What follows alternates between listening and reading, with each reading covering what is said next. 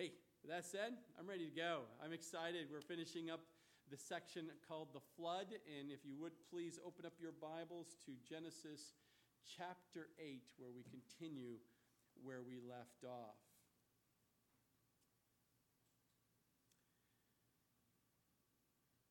Then God remembered Noah.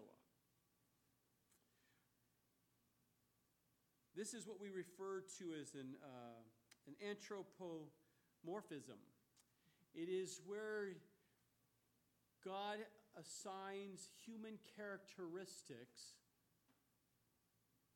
to God. And we'll see it a couple of times. We see it here, and we'll see it again when we get down into the end of chapter 8, verse 21, where we see the Lord smelled a soothing aroma. Again, the same Hebrewism where we see God, human characteristics assigned to God. Now, I'm going to pop up. You know I don't usually do slides presentation, but we're going to put up a slide here. We may have to cut this, the front lights there for me, Usher, if you could, for you to be able to see this. I will keep this up right now as we go through here because it's important as we go through the chronological aspect of the flood. There are many key dates and times that God gives us in the Scripture. And as you look at this, you'll see there's a little asterisk. Those asterisks mean that I have actually, those are from the actual Scripture. And then based on that, you can tell based on other language, you can assign the other dates that do not have the asterisks. So just as we go through this, we will see that we're going to talk about the time that Noah and his family, there's 8 people that are saved through the flood. 377 days on the ark. Of that, it was a 1 year and 17 days, because remember, during that time, the calendar year was only 360 days, not 365 days. So those are key things as you analytical people and note takers and pencil pushers, as you make notes, you can understand. And I give you something that I said, I probably should make this up here real quick and based on the Scripture to help you all from that.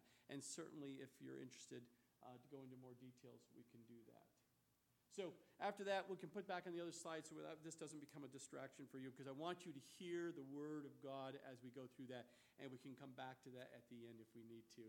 And if you afterwards, I share. This is not proprietary information. It's from the Word of God. So I made it up. I can give you a copy if you want that for your reading pleasure later. So God remembered Noah. It's the new beginnings. It's not the fact that God forgot Noah. It's the fact that now his attention now pours out here in the Scriptures of the more details of what's going to happen next. Because we saw, as we last week, he took 8 people. Noah, who was righteous, and his wife, and his 3 sons and 3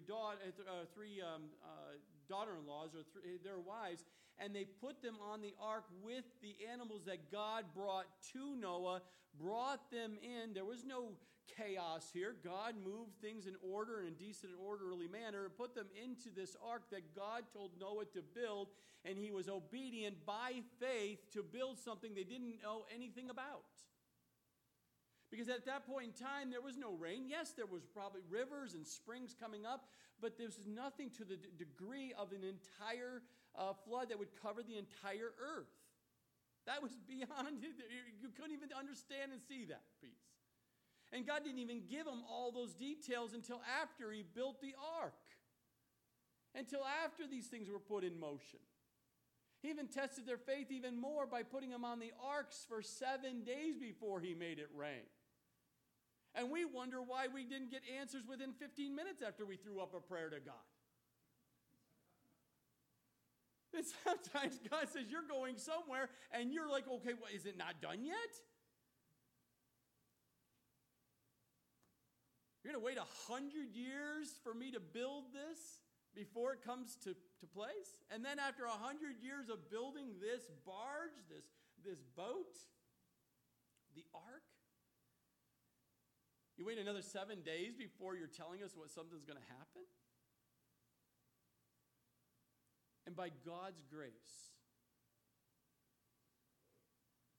there was a man, his wife, his 3 my three sons and their wives.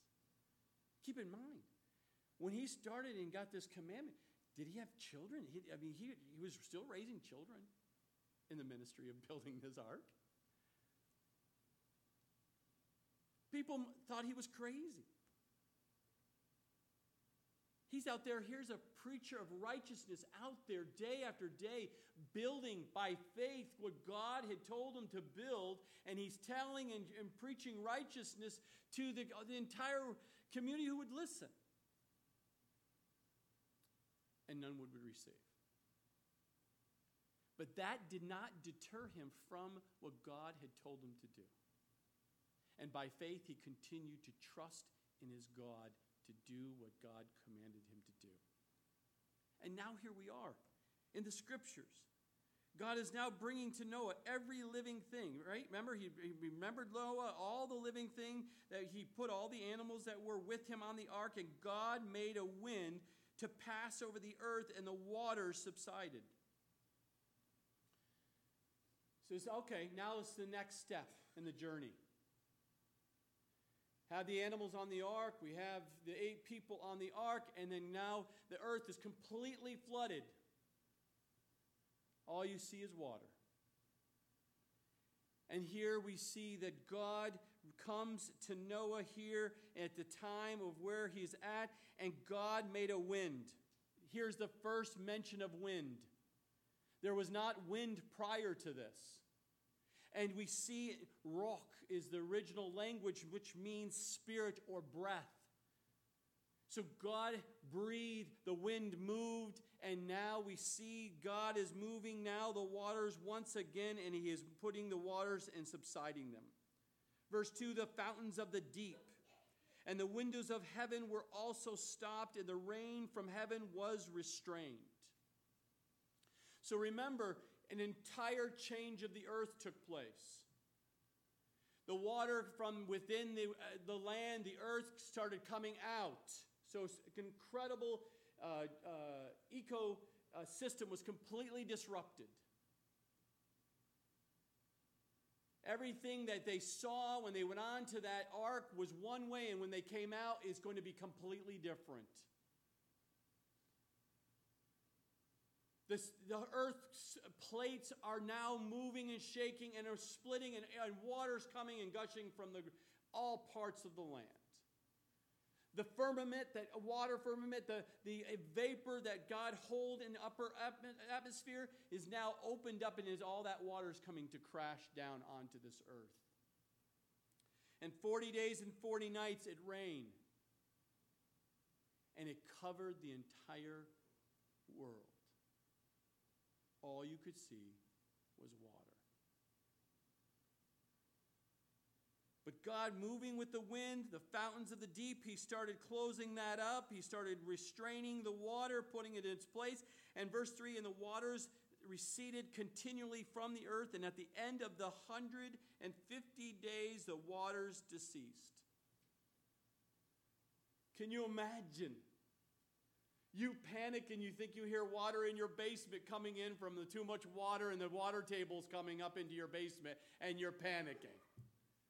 Can you imagine being in that ark for 150 days, and the water is coming and moving and shaking and coming down? You're hearing noises and things you've never heard in your entire life, and this man was 600 years old.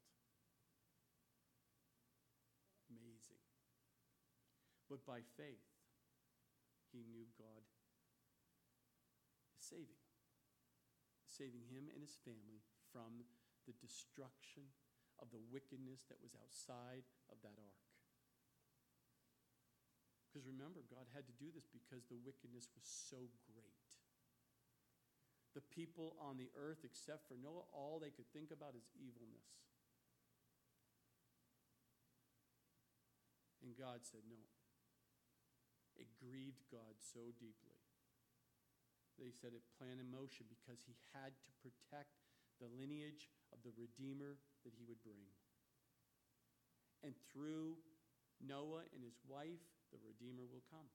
We know it as we continue in the scriptures, we know it comes from the son Shem, which brings about Abraham. And then as we continue in the scriptures, maybe 5-10 years from now, we'll get through the scriptures all, but we'll make it. But we see here that God was now restraining and putting an end to the rain after 150 days. Then in verse 4, then the ark rested in the 7th month of the 17th day of the month on the mountains, plural, of Ararat. Many say, oh, it's on the mountain of Ararat. But keep in mind, what you see in the pictures today are not with exactly the same height and everything else of those mountains back in his day. Because after that time, we know after the Ice Age came in and all the things, that those were active volcanoes and continued to erupt and erupt and erupt over all these years. And those mountains grew and built. Even, can you imagine? They probably didn't even feel an earthquake at that time. And now they're feeling earthquakes taking place as everything and all the shifting of the underground is the plates are resettling. But the ark rested. Noah's name means comforted or rested. And God rested and brought the ark to a place on some mountain range in Ararat, which is in that northeastern part of Turkey that we know today. And all the history, and again, from a time perspective, you can go back. It is amazing of the pictures now that supposedly they're finding and seeing of Noah's Ark. High resolution from satellites that the government has found and seen and taking pictures of. Again, accurate, not accurate, whatever it may be, all I know is God's word said this, and it's true. I do not need pictures today to prove God's word. I know it's true. Now, if God wants to reveal it, to even make another punctuation to everybody in today's life, just before he comes back and takes us out of here, yeah, let him be. I hope it happens. I hope the camera crew finds it and goes inside like the Titanic they finally found after all the years. They go in and we have all these images. Can they imagine what it would be if Noah's Ark, they found it and they took it in and took pictures of what it looked like, preserved in the iceberg or ice capture there at 15,000 feet high, if that's where it's at. And many have pictures, and many have explored. And over the years, the Russians, all 3 or 4 or 5 different nations at different times, back to World War II and on exploring back in the 1800s, have seen, have been there, and claim it. But again, I don't need that to know that God's word is true. That God rested that ark right where he wanted to be on the mountains of Ararat. And the waters deceased continually until the 10th month. And in the 10th month, on the first day of the month, the tops of the mountains were seen. So they obviously were on a high enough plateau that they could not see any other mountaintops until after some more of the water deceased and came down, and when they started seeing more mountaintops. So it came to pass the end of the 40 days that Noah opened the window of the ark which he had made. Remember, 40 means testing, a time of testing.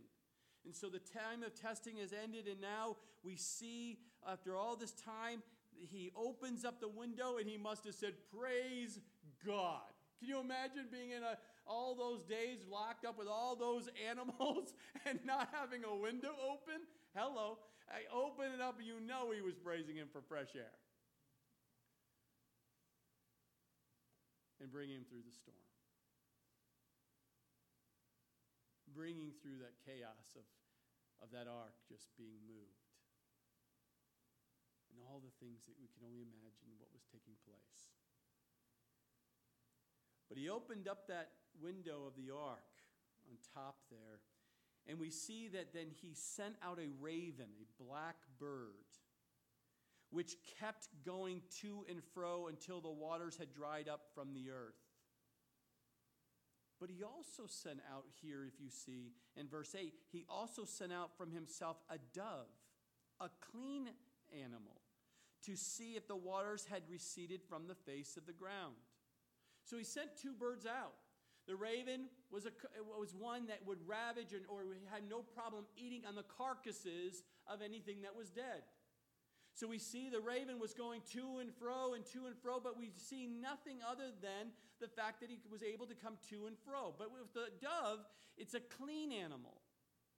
And we know that when he sent out the dove and to check to see if the waters continued to recede from the face of the ground, notice in verse 9, but the dove found no resting place for the sole of her foot.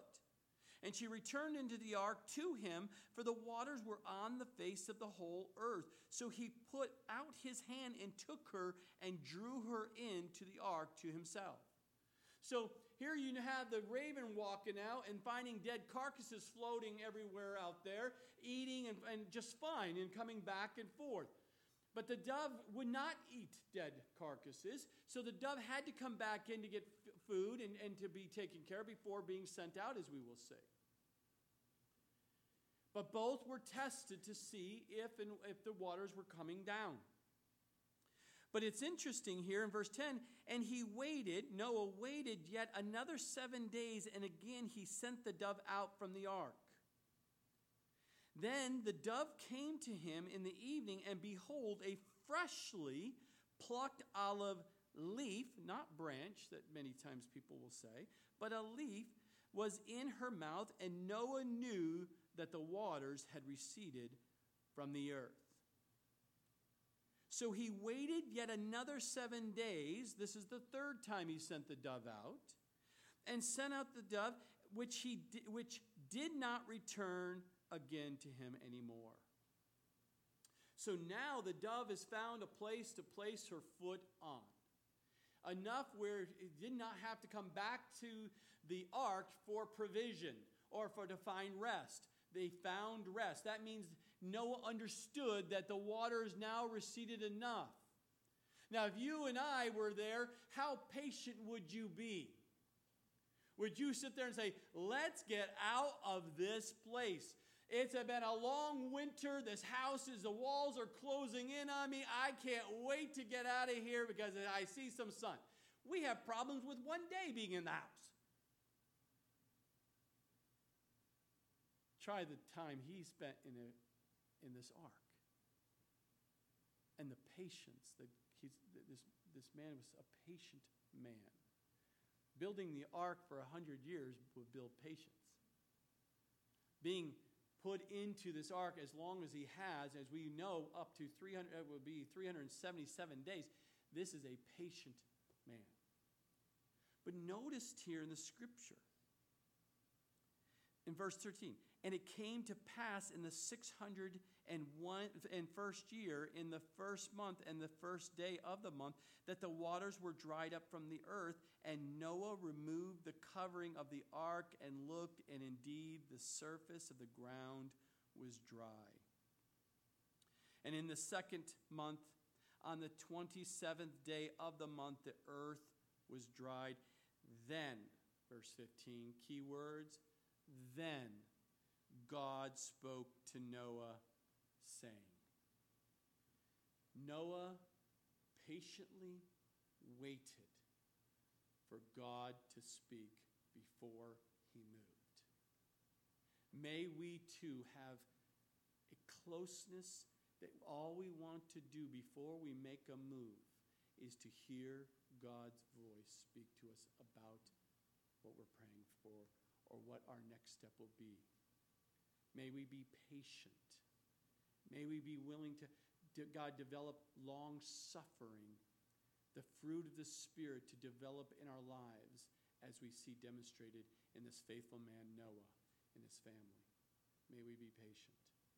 And so we see here, excuse me, then God spoke to Noah saying, go out of the ark, you and your wife and your sons' wives with you. Bring out with you every living thing of all flesh that is with you, birds and cattle and every creeping thing that creeps on the earth, so that they may abound on the earth and be fruitful and multiply on the earth. So Noah went out, and his sons and his wife and his sons' wives with him, every animal, every creeping thing, every bird, and whatever creeps on the earth, according to their families, according to their kind, went out of the ark. I pondered on this. Many assume you see them going in 2 by 2. And of the clean animals, if you remember, there were 7 pairs of the clean animals going in. And we have this image that at the end of all this time, we're seeing 2 by 2 of the unclean animals and these 7. No. Can you imagine during this period of time, possibly how many more animals were born on that ark? Remember, the ark was built larger than what we calculate today of what God or what Noah needed for all those animals. Even if we estimated it increased it by 20, 25% of the possible animal type kinds that we don't even know about today. Still was plenty of room to even have birth even on that during that time. Amazing. But they all came out just as God said. He didn't sit back and say, you know, these really rumblings and these clouds and all these other things we've never seen before, I'm not sure we want to leave the ark. We're safe right here. Why take the risk and go out here? It looks nothing like we saw before we went on here. What is going on here? Everything is wiped out and different and changed, and we had all this population, and we're the only population on the earth now. Can you imagine how scary it is to go to a new place and not sure how it's all going to play out? But look at Noah and his wife and kids and their wives. The entire earth's surface changed. The place where they were no longer in the same place where they got on that ark. The ark is now moved. Their livelihood, everything was changed. Now we're seeing thunder and lightning. What is that? Water coming from the sky. What is this? Can you imagine the potential? Why don't we get back on the ark? It was safer there. Let's go back to the old life. Don't we want the old life back? No, we don't see any of those conversations because they trusted in God. They didn't have to go back. This is where they knew God brought them, and they were at peace with that. Verse 20, then Noah built an altar to the Lord. That is why we know he had peace. He's now ready to worship God, and here's the first time we see an altar is built here by man to worship God. A lot of new beginnings. Wind, storms, the land, place. But that did not stop them from worshiping God. Now they're worshiping God and built an altar. And they took every clean animal and every clean bird and offered burnt offerings on the altar. And if you noticed here in verse 21, and then the Lord smelled a soothing aroma. Then the Lord said in his heart, I will never again curse the ground for man's sake, although the imagination of man's heart is evil from his youth, nor will I again destroy every living thing as I have done. Take note in verse 22. While the earth remains, seed time and harvest, cold and heat, winter and summer, and day and night shall not cease. We now see the first speaking of the different seasons they would now, and you and I now, fully enjoy. Now, if you notice, some people say, well, Pastor, what happened to my favorite time of seasons? What happened to spring and fall? Well, he says there's a seed time, and there's a harvest, and there's cold, and there's heat, and there's the variations in between that. That's called spring and fall. But we see here that the seasons that are come about here from the change from, because again, there's no more of the encompassing of the entire sphere of the earth in water, preserving it in such a beautiful climate-controlled environment. Now the climate control, people talk about climate control today and the climate impact and everything else. It started right here. It didn't just start because of man. It started because the sin of man brought about a judgment or a punishment by God by bringing the flood on this earth. That's when the climate change started.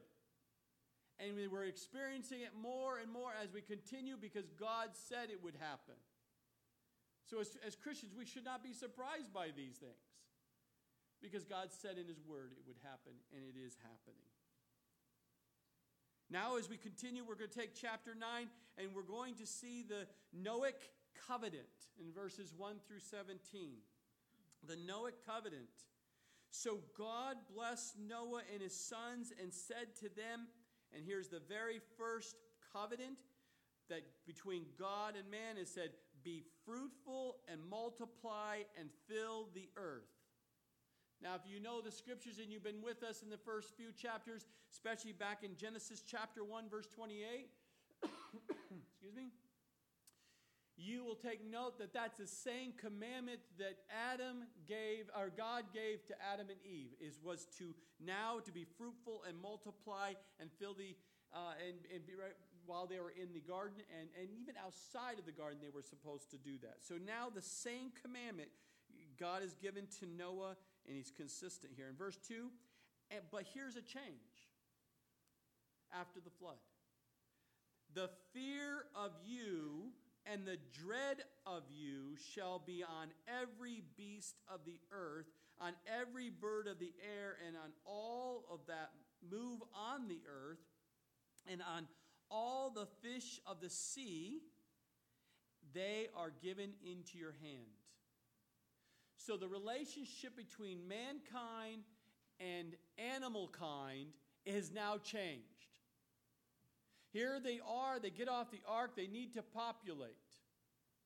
Now we see they went from both the animal and the humankind were vegetarians prior to the flood. Now after the flood, God says to them, as we will see in verse 3, every moving thing that lives shall be food for you. I have given you all things, even as the green herbs. But you shall not eat flesh with its life, that is its blood. So they were vegetarians prior to the flood. Now coming off of the ark, they are now to eat and allowed and be able to eat not only the green herbs there in verse 3, but they are also able to eat the animals on the earth. Why is that? Is that for that to happen, God had to put a fear, as we see here in this there verse 2, a fear of you and the dread of you in every beast of the earth. That includes birds. That includes even the fish of the sea. God placed within them to fear you and to stay away from you. Now, why? Could it be the fact that he needed to do this because now man is going to eat them and for them to multiply? And God also knew that these animals would multiply at a faster rate than human beings and would overcome and overpopulate in some way that would also become a threat to humankind? Very possible. But God uses mankind to keep the animal population at bay for the purpose of food. And we see that taking place. Again, a change after the flood. But the stipulation was for Noah and his family is that you can eat of that meat, but you cannot eat that meat, that flesh, with its life, because there's life in the blood.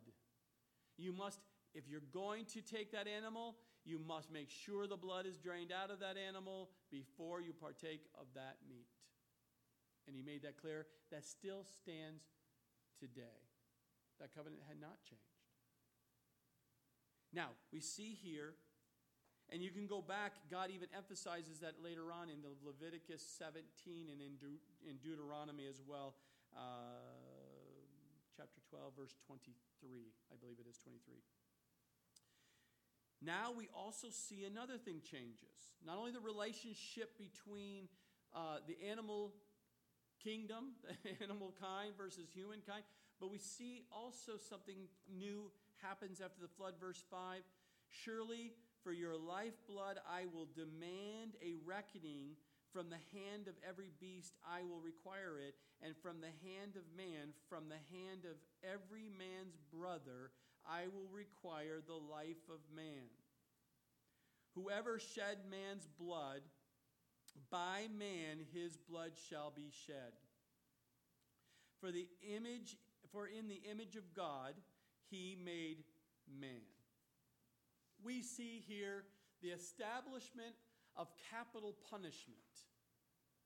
We see the establishment of capital punishment here that says and there is a difference between murder and killing. If there is an animal that comes and murders a human being, that animal's life must be taken. If a human comes and murders another human being, that human life should be taken. That is what God used to keep the population from becoming so evil again, like prior to the flood. That God had to establish a formal government establishment of rule, of law, to keep the population from going astray to evilness. Because your heart as a sinner has the ability to do unforeseen evil things if it's not constrained. So we see here the punishment or of someone who's guilty of murder in an unrighteous way. We see here, I think it's in Romans 13. Let me flip over if you want to Romans 13. Romans 13 verse 1. We talk about the establishment of government here. In Romans 13, verse 1 says, "Let every soul be subject to the governing authorities, for there is no authority except from God, and the authorities that exist are appointed by God. Therefore, whoever resists the authority resists the ordinance of God, and those who resist will bring judgment on themselves. For rulers are not a terror to good works, but to evil. Do you want to be unafraid of the authority? Then do what is good, and you will have praise from the same. For he is God's minister to you for good. But if you do evil, be afraid, for he does not bear the sword in vain, for he is God's minister, an avenger to execute wrath on him who practice evil." So we can see here that God has established government after the flood to be able to bring boundaries to humankind and their evilness of their hearts. And that there is punishments or consequences for that evilness that can reign in someone's heart if they're not governed by God. But authority was given. God appointed a government to protect the people, to push back evil. And that is used by God through all the Old Testament. We can see it validated in the New Testament that God uses an army. God has used his army to push back evil, to be able to take care of those who are coming against his people. So that is not the murder that he's talking about here. He's not talking about someone who got in an accident and caused an accident that killed someone. That's killing. That is not murder. And so there's some guidelines here, but we're talking someone who says, I'm going to take your life and I'm going to do it as a manslaughter. And here God established capital punishment to deal with those people. Now, as we take and continue to look at this, we see here then in verse 7 that, and as for you, be fruitful and multiply, bring forth abundantly in the earth and multiply in it. Then God spoke to Noah and to his sons with him, saying, and as for me, behold, I establish my covenant with you and with your descendants after you, and with every living creature that is with you, the birds, the cattle, and every beast of the earth with you, of all that go out of the ark, every beast of the earth.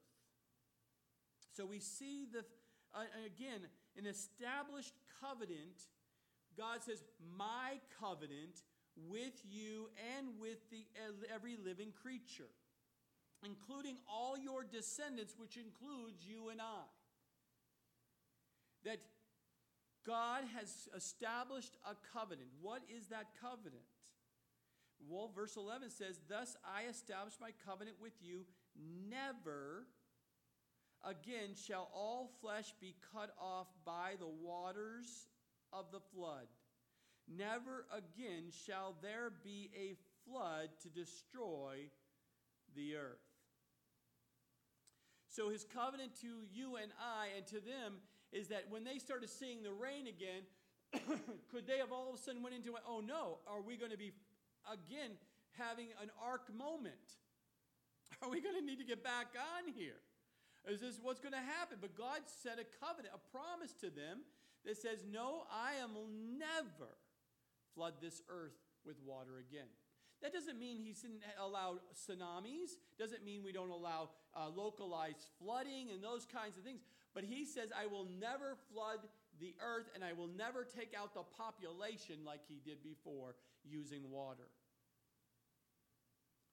But as we see, if you go to Matthew 24 real quick here, I think Matthew 24 is what I want to refer to. Matthew 24, verse 37. But as the days of Noah were, so also will the coming of the Son of Man be. For as in the days before the flood, they were eating and drinking, marrying and giving in marriage, until the day that Noah entered the ark, and did not know until the flood came and took them all away. So also will the coming of the Son of Man be. So we see here in the scriptures that God refers back to this time of Noah. They were there as Noah's building this ark, preaching righteousness to the population. And as he faithfully continued to do what God commanded him to do, regardless of what they did or did not do, or what they said or did not say, God then shut them up in that ark, and everyone outside that ark died. What were they doing prior to going into the ark? Noah and his family was going in the ark. They were right there in the scriptures. They were just living life. They were just having a wonderful life here. They were eating and drinking. That doesn't mean they were drinking alcohol and they were drunk. It could be. It doesn't say that. It just says drinking. If you look at the original language there on that word, it doesn't refer to alcohol in any form. They were just eating and drinking. They were sitting and having their meals, and they were marrying and giving in marriage, and until the day that Noah entered the ark. He says it'll be just like that when God sends, when Jesus Christ comes back to rapture the church out of this world, it will be just like that. People will not have a care in the world of what God said, what God is trying to tell the people of this world. They're just doing their thing, living their life however they want to live it. And God says, gives us a warning there. But he also gave us a warning in 2 Peter. If you go to the right a few more books there, eventually you're going to get to 1 Peter, then to 2 Peter, to chapter 3. If you've gone to 1 John, you've gone too far. 2 Peter, chapter 3. Verses 1 through 7, beloved, I now write to you this second epistle, in both of which I stir up your pure minds by the way of remember, that you may be mindful of the words which were spoken before the holy prophets and of the commandments of us, the apostles of the Lord and Savior. Knowing this first, that scoffers will come in the last days. They were scoffing, I'm sure, Noah and his family. Have you been scoffed about the fact that you've been sharing with your loved ones and family and friends that God is coming back for us, that they need to get ready, they need to give their life to Jesus Christ, admit that they're sinners, they need to be saved? Have you been saying that? And they mock you back and tell you you're foolish, and what do you believe in those things, and how can you believe the Bible? And those are your Christian friends. I'm talking just your Christian friends. Your non-Christian friends are actually saying, oh, that's good for you. They don't even really mock you anymore probably. But your Christian friends who do not believe in the Word of God and who've gone astray and brought in the world into the church, they're the ones that's mocking you. So that's what he's talking about here. So we sit here and we see these scoffers will come in the last days, walking according to their own lusts and saying, where is the promise of his coming? For since the fathers fell asleep, all things continue as they were from the beginning of creation. For this they willfully forget, that by the word of God the heavens were of old, and the earth standing out of the water and in the water, speaking of the flood, by which the world that then existed perished, being flooded with water. Verse 7. But the heavens and the earth, which are now preserved by the same word, are reserved for fire until the day of judgment and perdition of ungodly men. So God has promised that a covenant here, the Noah covenant, is that I'm not going to flood the earth with water. But when I do come back and judge the ungodly men, it will be by fire this time. And that's what the Word of God says. Regardless of what you feel or think, that is the Word of God. Verse 12, and God said, this is the sign of the covenant. Now we see another sign here, part of the Noah covenant, which I make between me and you and every living creature that is with you for perpetual generations. Verse 13, I set my rainbow in the cloud, and it shall be for the sign of the covenant between me and the earth. It shall be when I bring a cloud over the earth that the rainbow shall be seen in the cloud. And I will remember my covenant which is between me and you and every living creature of all flesh. The water shall never again become a flood to destroy all flesh. The rainbow shall be in the cloud, and get this verse, and I will look on it to remember the everlasting covenant between God and every living creature of all flesh that is on the earth. And then God said to Noah, this is the sign of the covenant which I have established between me and all flesh that is on the earth. So many times we see the rainbow and we say, oh, how beautiful, oh, incredible. And sometimes we see a double rainbow and we go, oh, we're double blessed. But if you look at the scriptures, God created the rainbow for him to look down upon, to remember what he's done for his people. His covenant. It's his rainbow. Not to remember again. He doesn't need to remember, but it is a covenant of showing that his promise, he is a faithful God, and he is going to fulfill that faithfulness. That you and I can see it and see the beauty of it, and a reminder, and it brings us back to the story.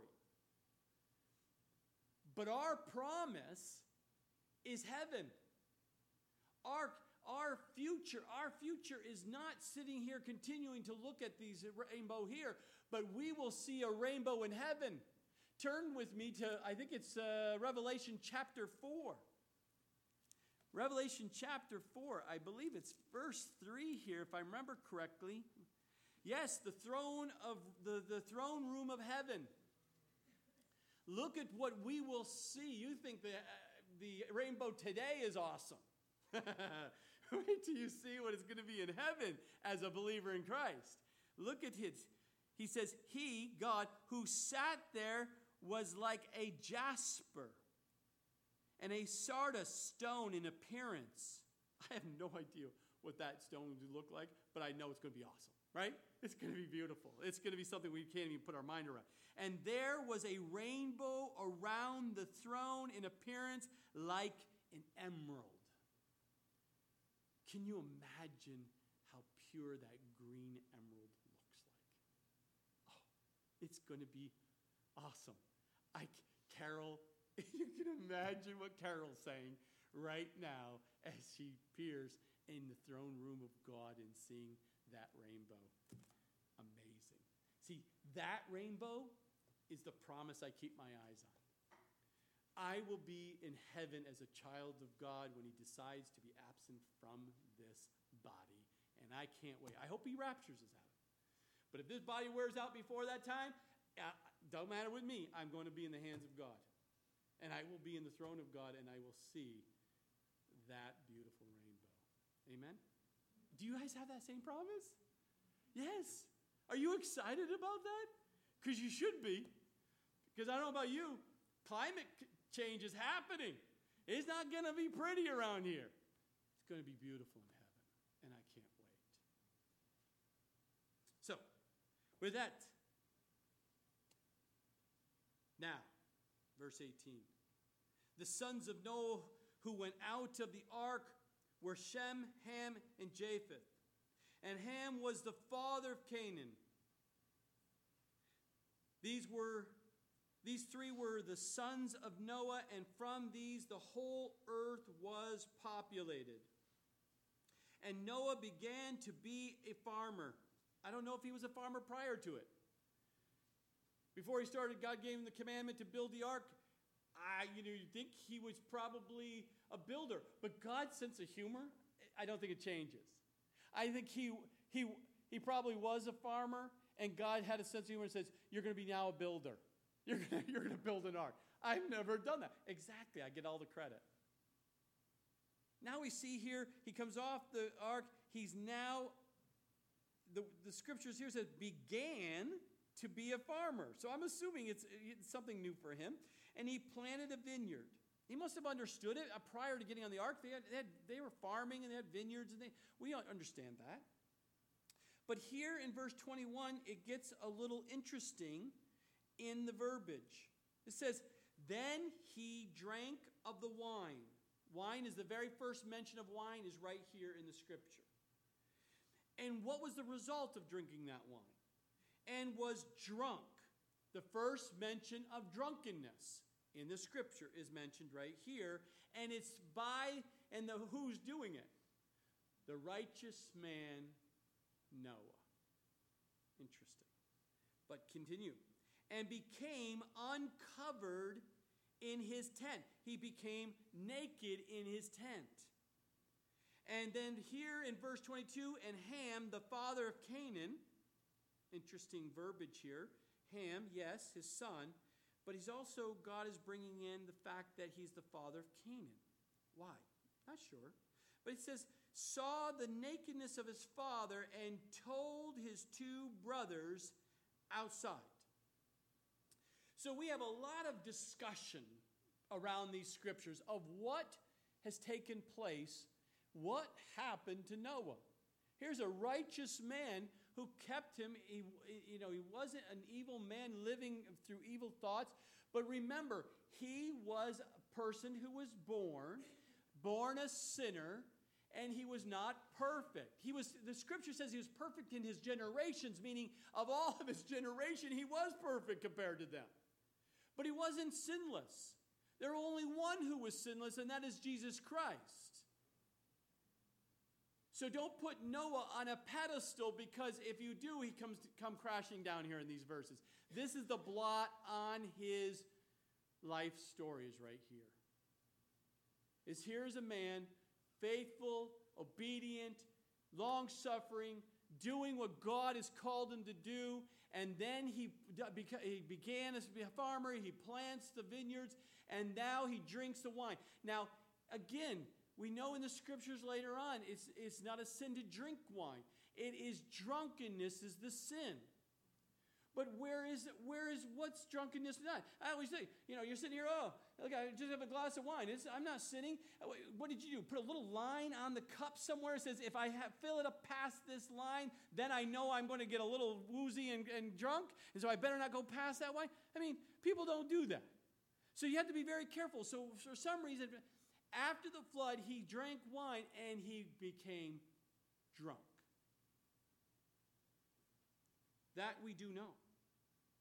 And the result of drunkenness, as we even see today in our statistics, sexual abuse, sexual deviation takes place from being compromised in your mind by the drinking, or called drunkenness, of alcohol.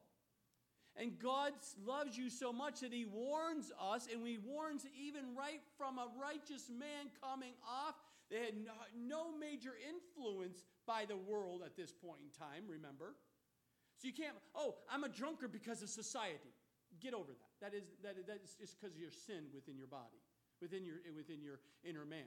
Because these people did not have the influence of the entire drunken world around them at that time. Here is a sinful nature that allowed for this wine to change and alter the mind of him, that got him drunk, which caused him to somehow, some way become naked and exposed within his tent. Ham, whatever happened, went into his tent, and he saw his father in a naked state. Saw that his father had sinned with drunkenness. And what did he do? And it's a warning to you and I. He should have made a different choice. But he sinned by dishonoring his father. And he went out, and when we look at this, the original word here, told, in the Hebrew language, he couldn't wait to blast out what he just saw and witnessed, the state of sin within his father, and he told outwardly and dishonored his father. He couldn't wait to tell his two brothers outside. He shouldn't have done that. If you come in contact with someone today and you hear, or you are somehow unexpectedly catch or see someone in sin, what do you do with that information? Now, if it's to harm himself or others, you must do something about that. But I'm talking a sin that do not harming himself or others in a way that you're supposed to alert, but in a way that it does not bring honor to, obviously, and needs that man. Do you go tell other people about someone's sin? No, you do not. You should go to that person directly and help that person to bring them back to a place that God would honor.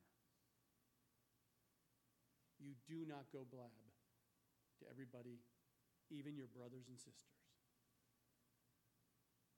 You should be praying for them and trying to help them to restore them back to a right relationship with God. So when he went to his two brothers, what did they choose to do? They did the right thing. We see here in the scriptures, but Shem and Japheth took a garment, laid it on their shoulders, and went backward and covered the nakedness of their father. Their faces were turned away, and they did not see their father's nakedness. They honored their father. They protected their father. They covered the father, because that was the right thing to do, to honor their father. To not allow this to continue, they needed to come and help him. What's interesting is verse 24. And this is what brings controversy up. So Noah awoke from his wine. Did you notice he did not wake from his sleep? The wine caused him to pass out. He woke from the wine. Once the wine wore off, that's the consequences when you get drunk. He woke from the wine, and he knew what his younger son, Ham, his younger son had done to him. What did he do? I keep it very straightforward of what the Scripture tells me. I do not add, and I do not add to the Scriptures. I don't speculate. His father recognized that he was dishonored by his younger son. And then he said, "Cursed be Canaan." Now we know the Scriptures we get in chapter 10 that Ham had more than Canaan. It's only one of his sons. But here we see that Noah cursed Canaan's line, his line off of Ham, and to be a servant of servants. He shall be to his brethren. And he said, "Blessed be the Lord, the God of Shem, and may Canaan be his servant. May God enlarge Japheth, and may he dwell in the tents of Shem, and may Canaan be his servant."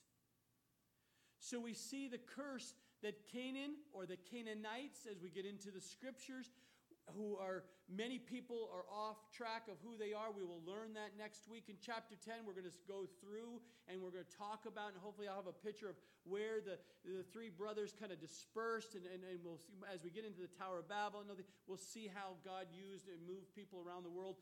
But we know this: Canaan settled in Egypt, in Iraq, Iran, and those areas around Israel. They become the enemies. And if you remember, they had to be wiped out. So they're not from Africa. They could be parts of Upper Africa, but these are Canaanites that they're referring to here. And God said to Noah, and Noah cursed Canaan, and the fact that he was going to be servants to Shem, and we also to Japheth. And then we close here. And Noah lived after the flood 350 years. So all the days of Noah were 950 years, and he died. So as we continue, we'll notice he's a 950-year-old man when he dies.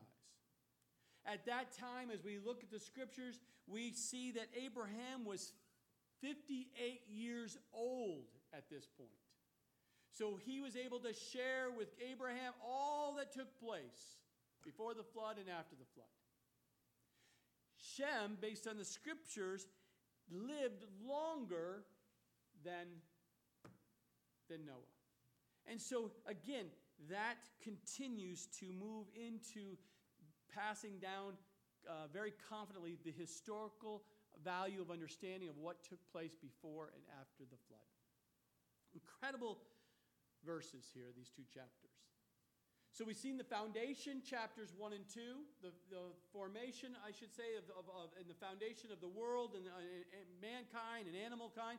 Now we see here in the verses up to chapter 9, the flood.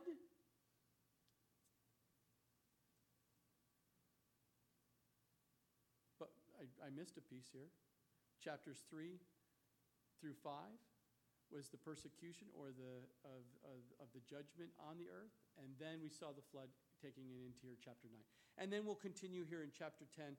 Eventually we're going to get into the four men study, starting with Abraham, as we continue through the verses, verse by verse.